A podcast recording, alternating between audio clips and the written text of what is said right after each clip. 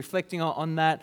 And one of the comments was um, from, from someone who has their, their child in church, just how they've got used to our routine, our, our structure. And so then when things change a bit, they're like, no, there's meant to be one more song. No, we're meant to do this first. And so today is going to melt their brains because we are, we are jumping straight into the, the sermon uh, after those first opening songs. And so for some of you, you'll be celebrating because it means that we've missed the turn and say hello to the people around you moment as well. Some of you, you know, this might have been the day that you were sitting next to, you know, that person. Oh, I just want to meet this person. I'll be able to do it in the service. Sorry, uh, you'll have to have to take your own initiative and do that do that later. But the reason why we're doing this too is because we are streaming the sermon this morning across to to Albury Baptist. So, hey to the folks at Albury, it's nice to have you joining with us uh, this morning in, in this way. Um, as we um, continue on in this series in the book of Psalms, we are today at Psalm 69. So that might be uh, something you want to get ready and open for you. Um, last Sunday night, though, I was here preaching on the question of would a loving God judge? And in setting up my answer to, to that question and in framing it, as we've been doing at night, framing it in the context of, of worldview and how that shapes how we engage with Scripture, how we understand life, how we, you know, um, uh, understand God and, and His place in, in, our, uh, in our lives. So, in, yeah, framing it in the context of, of larger worldviews, differing worldviews. I told the story of a conversation I had, it would be a few months ago now, with someone who has been reading through the Psalms as we've been encouraged to do in this series. And he's someone who's taken the approach of reading the Psalms kind of grouped by their, their category or type. You may have noticed if you read through them that there seems to be some common, common themes, common categories in, in the Psalms. It might be praise or thanksgiving Psalms. There might be royal psalms, which are all about the king and, and honoring him and thanking God for him. There's wisdom psalms, like Psalm 1, that, that shows us a, a way to, to live. And there's psalms of lament, which is what we're in today in Psalm 69. But this person then has been reading the Psalms grouped by these different categories. But he says to me, uh, as we're talking, he says, I really have a problem with the vengeance Psalms. And while our psalm today is not a vengeance psalm as such, it's a psalm of lament, it has a section of it. And, and I get it. I get why it's uncomfortable for him and, and for us. Um, they're uncomfortable because we know the teaching of Jesus, don't we? That we are to turn the other cheek. Or, or that we are to forgive, um, or, or we pray, God, forgive us our trespasses as we forgive those who trespass against us. And so, how does praying then that God would pour out your wrath on them, which is what our psalm says today, how, how does, how does that fit? And yet, I want to say if we're honest with ourselves, I'm sure that there's times when we've felt that desire to pray in such a way. Maybe it's been a boss who has been making you work excessive hours, above and beyond what you're paid for. And not only do they take then the credit for your work, but they also take the annual bonus for themselves as well. Maybe it's finding out that your daughter's now ex boyfriend cheated on her and had sex with someone else because she wouldn't. Maybe it's 20 years out from school and it's that kid or that group that bullied you that has left you now still with ongoing insecurity and crippling social anxiety that still profoundly affects you today. Whoever it might be, there are, there are times, aren't there, when we just want to see justice done. And we want to see God metaphorically or literally smite someone, perhaps repeatedly. In love, of course. So I want to say maybe we understand, maybe we understand the vengeance psalms more than we give ourselves credit for, more than we want to admit. But we certainly don't pray them, and we certainly don't pray them in public. Could you imagine? David or I. I mean, we're, we're nice guys. Absolutely. But could you imagine then if we started praying, God, smite these people? We don't do it, certainly not in public. Just privately when we're reflecting on some pastoral challenges that we might have.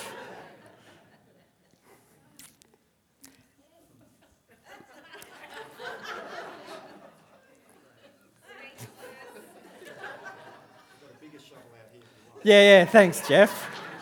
Yeah, Jeff's just offering me a bigger shovel. I could do with that, I think. We don't pray with such anger or for such violent retribution, such as the Psalms do. But it's in the Bible. And they were, u- they were used in and for public worship. And so, so, what do we do with all of that? How do we understand that? Well, hopefully, we'll come to some understanding that as we work through uh, our psalm then together now, which is, as I said, Psalm 69. so, if you've got it there, uh, we'll dip into different chunks of it throughout.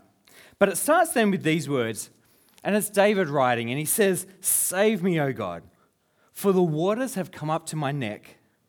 I sink in the miry depths where there is no foothold. I have come into the deep waters, the floods engulf me. And the psalm starts with David expressing that, that he's drowning. So much has come at him that he is barely keeping his head above water. He has no firm footing uh, under his feet, and so he's desperately just treading water, and he's just trying desperately to stay afloat as the floodwaters seek to engulf him. Have you been there? Yeah. Are you there now? Some of you might be. And because this is about more than just being excessively busy. Like when we're busy and just we can be overwhelming in that way, absolutely. But this is about more than that. Um, we can feel like we're sinking with all that's on our calendar. But, but David's getting to something deeper than that. This is when just blow after blow just keeps coming. You know, when, when you go to the beach um, and you get swamped by a big wave, and then, you know, you're just trying, struggling to get up, but then the undertow is, you know, is the killer and it's pulling you off your feet. And so you're bracing yourself in the other direction against the tow, but then the next wave comes and it goes with your momentum and smashes you down again, and, and you just, just can't get up. That's, that's where David's at in this psalm. It's the, it's the report from school that one of your kids has been caught vaping, followed by your partner unexpectedly losing their job, followed by a friend telling you about the way that you really let them down recently, followed by finding out that your mum has cancer, followed by your credit card getting scammed, followed by, followed by, followed by. Blow after blow and in the midst of this, David says, I am worn out calling for help. My throat is parched. My eyes fail looking for God. And there's irony in the imagery here because David says he's being swamped by water, yet his throat is parched. It's an indication of just how desperately he's crying out to God in the midst of his struggle. He, he's caught in the rip. He's being pulled out to sea, desperately crying out for the lifeguards to see him, to hear him, to see, and to have them come racing to rescue him. But his voice is hoarse and his eyes can see nothing. There's no rescue on the horizon. Uh, we've talked in this series about, about where we fix our gaze, whether we, we lower our gaze and just focus on the circumstances and the waves that are around us, or whether we lift our gaze above and beyond that to the God who is over all. But here's then David trying to do exactly that, trying to look for God and yet failing still to see him. I want to pause to say that, especially if you're in a place like this at the moment, I just want to acknowledge that that's hard. And there's no easy solution or response to that. There's no, there's no sugarcoating it. This is a hard time. And so you, you then totally understand David's prayer uh, that we read on from verse 14 when he cries out, Rescue me from the mire. Do not let me sink. Deliver me from those who hate me. Deliver me from the deep waters. Do not let the floodwaters engulf me or the depths swallow me up. And I think right there, then, is something that's actually really significant for us. Because even though David was worn out in calling for help, even though his eyes were failing to, to see God, yet he continued to call out to him. Yet he continued to look for him. Even when God's not answering, this psalm encourages us to still cry out to him. It reminds me of Jesus' story of the persistent widow that he told to his disciples to show them that they should always pray and never give up. But this is not just a message to tough it out. I mean, when you're treading water, you can only do that for so long. It just gets exhausting. And, and having someone come along and say, hey, just keep going, you know, it really helps, doesn't it? So, so this is not a message to say just tough it out. Because notice how the prayer for rescue and deliverance is, is framed. David has just said, Yep, God, rescue me from the mire, rescue me from the, from the waters. But just before that, in verse 13, he says, I pray to you, Lord, in the time of your favor. Uh, and he asks God to act in your great love, O God. And then in verse 16, he, he cries, at the end of the prayer, he says, Answer me, God, answer me, Lord, out of the goodness of your love, and in your great mercy, turn to me. In other words, to continue in prayer to God, even when it seems like He's not answering, is not just about, you know, trying harder, toughing it out, white knuckling your way through uh, as you desperately hold on to faith. It's, a, it's actually about looking to God to act because of his character and because of the relationship that he has established with you. It's, it's like David is reminding him as he still calls out to God despite his signs. It's like David's reminding him to say, God, we're in a covenant relationship here where you are steadfast and where you are faithful and where you are true. I know what you're like. You're loving and merciful. And so, verse 17 do not hide your face from your servant. Answer me quickly, for I'm in trouble. In other words, he's saying, God, act like I know who you are, act according to your nature, act according to the relationship that we have together. Maybe you've had an argument in your family, say with your spouse, maybe with a parent, and they refuse to talk to you and you send them this epic text message and you, you barely get the shortest of responses back. You just get, okay. But you keep calling, or you keep messaging, or you keep seeking them out face to face. Why?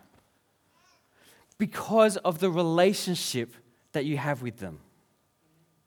You know that this silence is just a blip on the radar because, you, because they are still in your life and they are still in relationship with you. I mean, it's not the exact same dynamic in this psalm because it's not that God's silent because he's angry, angry or whatever. So it's not the exact same dynamic, but perhaps it's similar enough to help you to understand how it is that even when God's not answering, still we continue to cry out to him. Well, we then see some of, at least some of the causes of David's troubles when we come back to verse 7. From verse 7, we read For I endure scorn for your sake, and shame covers my face. I'm a foreigner to my own family, a stranger to my own mother's children, for zeal for your house consumes me, and the insults of those who insult you fall on me. When I weep and fast, I must endure scorn.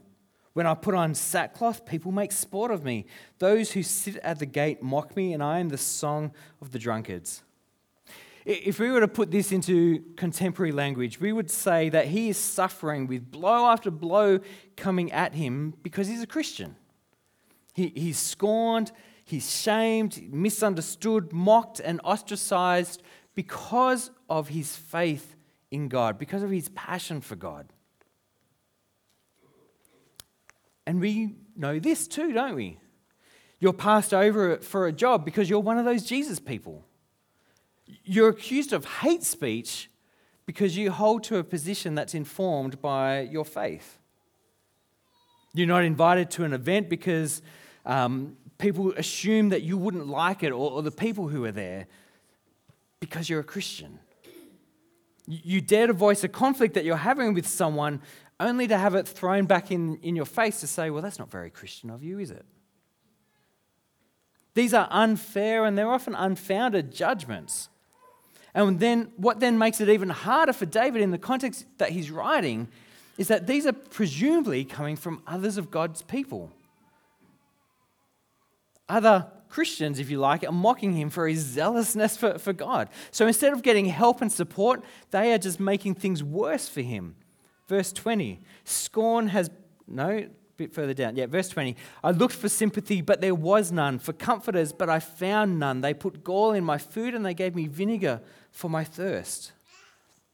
Now, this is a warning for us who are help givers, if you like, to people who are struggling. Because talking metaphorically, what David says, he, they need sustenance, but we mix gall or, or poison effectively in with their food. And so instead of it being life giving, it's actually life taking. They need water for their thirst, but we give them vinegar instead, which just kind of, you know, it looks the same, but it just is bitter and it leaves them thirsting all the more. So we need to be careful and gracious and compassionate in how we respond so as to not even further exacerbate that suffering. But to leave that point aside, this psalm says to us that even when following God is the cause of our difficulty, even when following God and being a Christian is the cause of our suffering, as, as people come against us or, or whatever it might be, still continue with Him. Because as he says in verse 6, He is the Lord Almighty. Lord in capital letters being His personal name that He's revealed to His people. And Almighty, indicating His supremacy above all. So he is still worthy of our trust. He's still worth continuing with, even when doing so prompts trouble for ourselves. Because if God, after all, is supreme, almighty, above all, better than anything else, if he's the ultimate good, then, then even when following him sends stuff our way, it just makes sense, though, still that we continue with him because he is supreme above all. And then the psalmist changes the nature of his prayer. So far, he's been you know, asking for his own rescue from the situation he finds himself in. But now it turns and he prays for the destruction of his enemies who have caused this situation for him. So let's see what he prays from verse 22. May the table set before them become a snare. May become retribution and a trap. May their eyes be darkened so that they cannot see, and their backs be bent forever. Pour out your wrath on them and let your fierce anger overtake them. May their place be deserted. Let there be no one to dwell in their tents. For they persecute those you wound and talk about the pain of those you hurt. Charge them with crime upon crime. Do not let them share in your salvation. May they be blotted out of the book of life and not be listed with the righteous. Strong words. And his prayer really is for a reversal of his situation. That what he finds himself in, that it would actually be transferred and maybe multiplied onto them where, where he says that his food has had poison. He prays that now their table would become a snare and a trap. That where his eyes had failed to see God, that now their eyes would be darkened with blindness. That where he was a stranger within his own family, a, a foreigner and not fitting in, that now there would be no one to dwell in their tents, that they wouldn't have a family to be a stranger of. And that where he would be answered with God's sure salvation, that they would not share in it. More than that reversal of situations, though, his prayer is one for vengeance. God, these people have done me so wrong. I pray that you pay them back for it. Pour out your wrath on them. Let your fierce anger overtake them. It feels uncomfortable, doesn't it? It feels so uncomfortable to pray such things, especially in church. But the truth is, when we're honest with ourselves, we may, we may not have prayed that, but we've thought it, we've felt it. And as we think about intimacy with God, we come back to the idea that, that fundamentally, for us to be intimate with God, for us to have a, a deepening, closer relationship with God, it requires our honesty. And so, even when it's ugly, God still wants us to be real with Him. After all, it's not like it's hidden from him. It's not like he's going to be surprised about the things that we're thinking and feeling. And while we seek to hide it from him, while we try to put on this happy Christian mask to him, we will never deepen our relationship with him because we're not offering him ourselves in vulnerability and authenticity and realness. We're offering him a mask, a, a fig leaf, a false version of ourselves that, that isn't really us. God doesn't want our nice and our polite prayers. He wants the ugly, real ones too, because they are us in a trusting, open, intimate relationship with Him.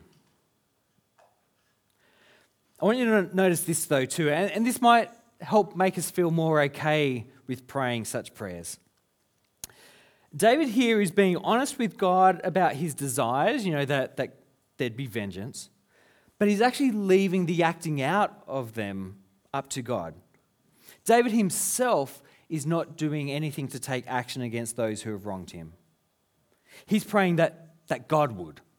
And in that prayer, there's a recognition and a submission to the fact that it's, it's God who ultimately gets to decide what happens. Even when we want revenge, even when such vengeance might be very well justified, still we are to leave it to God to act. As Paul writes in Romans 12, do not pay anyone evil for evil. Do not take revenge, dear friends, but leave room for God's wrath. Which, as a side note, let's be honest, is going to be far more effective than ours, but we'll come back to that. Um, leave room for God's wrath, for it is written, It is mine to avenge, I will repay, says the Lord.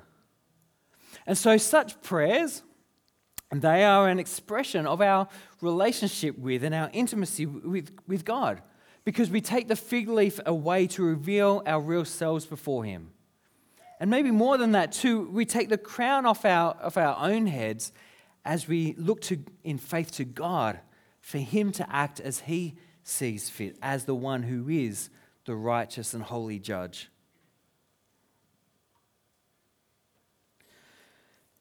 As a psalm of lament, this psalm has expressed and then helps us to express our pain and our suffering and our difficulty. It's articulated that um, it's articulated the suffering of our experience, and it's been real before God about all that we feel in response to us, both our own overwhelm and our desire for you know justice to be done on others. And then, as as the lament psalms almost always do, and then turns from our experience. And at the end, it turns us towards God. Look at verse 30.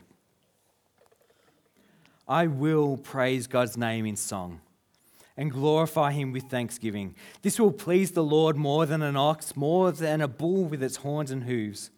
The poor will see and be glad. You who seek God, may your hearts live. The Lord hears the needy and does not despise his captive people. Let heaven and earth praise him, the seas and all that move in them, for God will save Zion.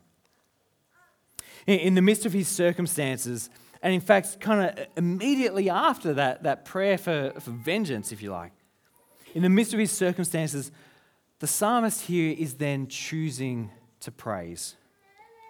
He, he doesn't say, you know, as, as that starts, you know, in, in verse 30, he, he doesn't say, I do praise God's name, or, or I praise, or I am praising. It's not something that he's currently doing and in the midst of. He says, I will praise God's name as a matter of choice and of discipline. Even when it's hard, this psalm says, still praise God. And such a choice is both an expression of our faith, but also something that, that bolsters it, that lifts it up. It's an expression of faith because it expresses this confidence that God will see you through it. I will praise you. I know this is going to happen. I, choose to do this and I, because I know that you will see me through. I'm, I'm in the midst of it now, but I believe in who you are, God. And so I'm going to choose to still praise you. And, and it's also something that bolsters and builds up our faith because it reaffirms God's character and action and our relationship with Him. I mean, we come in this morning and we sing, on the throne.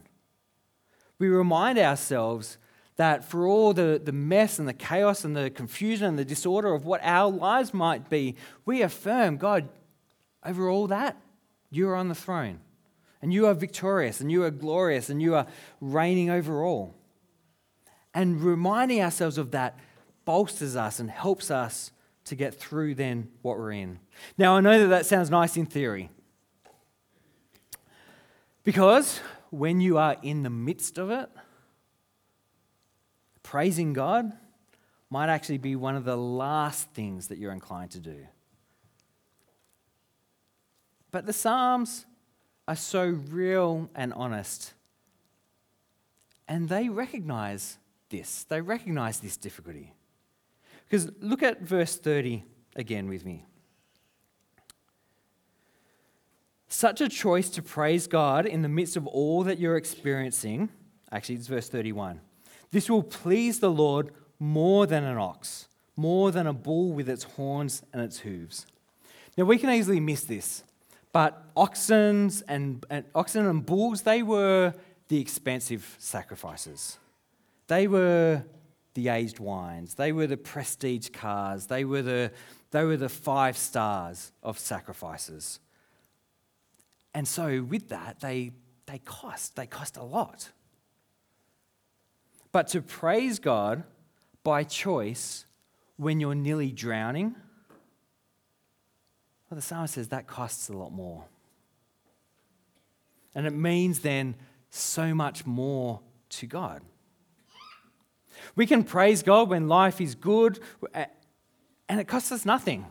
It's just easy, it just overflows. God's good, life's good, Yay, Jesus. But when it's, it's easy to do then, but to recognize God's worth and to express that in the midst of suffering, that is a costly sacrifice. That is an expensive sacrifice and it honors God all the more. In, David's life, he, he sinned against God by conducting a census of the, of the fighting men of Israel, showing that at least in that moment that he put his, his trust in, in his military might more than in the Lord Almighty. And as a result, a plague comes on Israel until God relents at the threshing floor of Araunah the Jebusite. And so David wants to build an altar there to worship God. And, and Araunah just wants to give him the land. He goes, You know, you're king, you've done all this great stuff for us. I'm fine. Just, just take the land. I'll just give it to you. But the king replied to Araunah and said, No, I insist on paying you for it. I will not sacrifice to the Lord my God burnt offerings that cost me nothing. So even when it's hard, even when it costs all that is within us to do so, still praise God. For the Lord hears the needy and does not despise his captive people. And he is far more honored by that sacrifice than anything we'd put in the offering bag.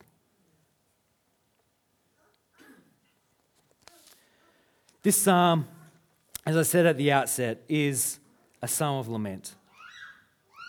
It's a psalm that, that brings the reality of our life honestly before God. Not trying to pretty it up, not trying to pretend that it's something that it's not, but to be real and honest in the difficulty of it. And as we pray such a psalm, as we pray in such a way, we are in good company. Because we are in company with our Savior Jesus. He was, as Isaiah tells us, a man of sorrows, familiar with suffering. In the Garden of Gethsemane, swapping drops of blood, he was that overwhelmed. God seemed silent to his anguished prayers and yet still he cried out. In all of his life and ministry, zeal for God's house consumed him.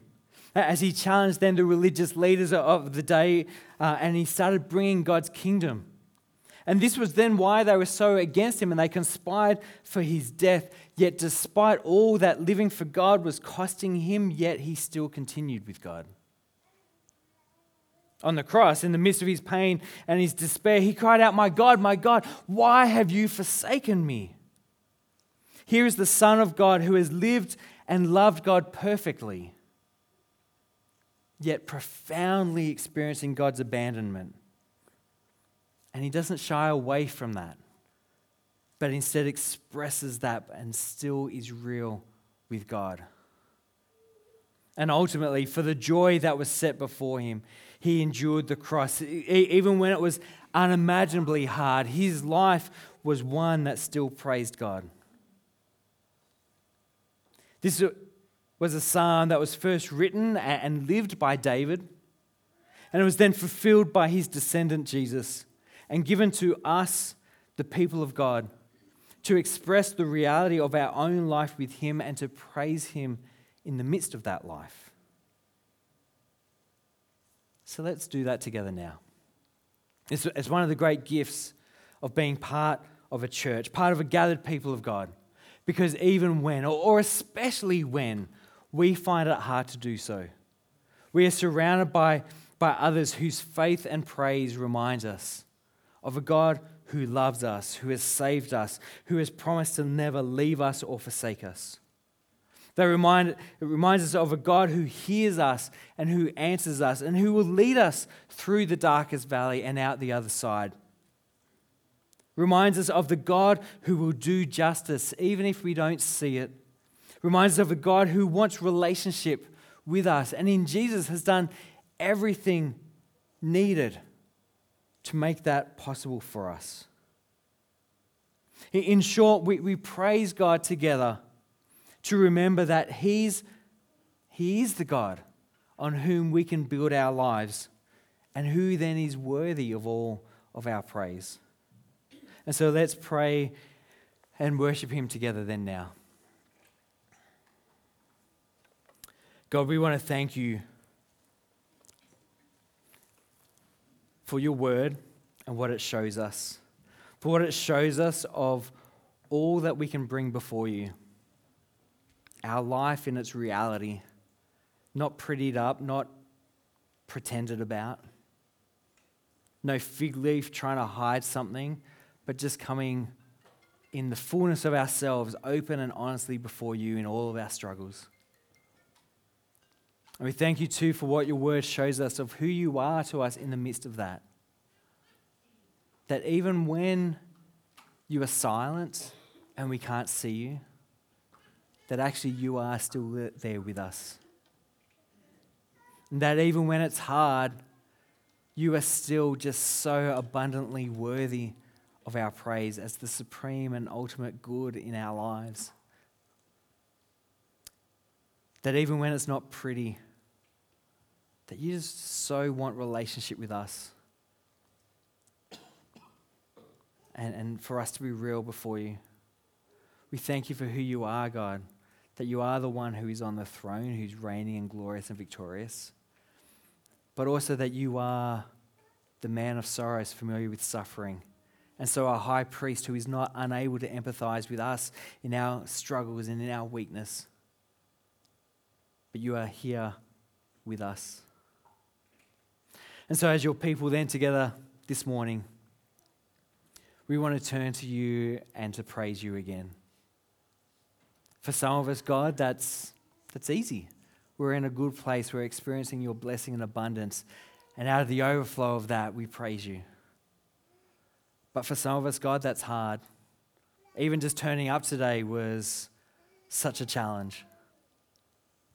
But we're here.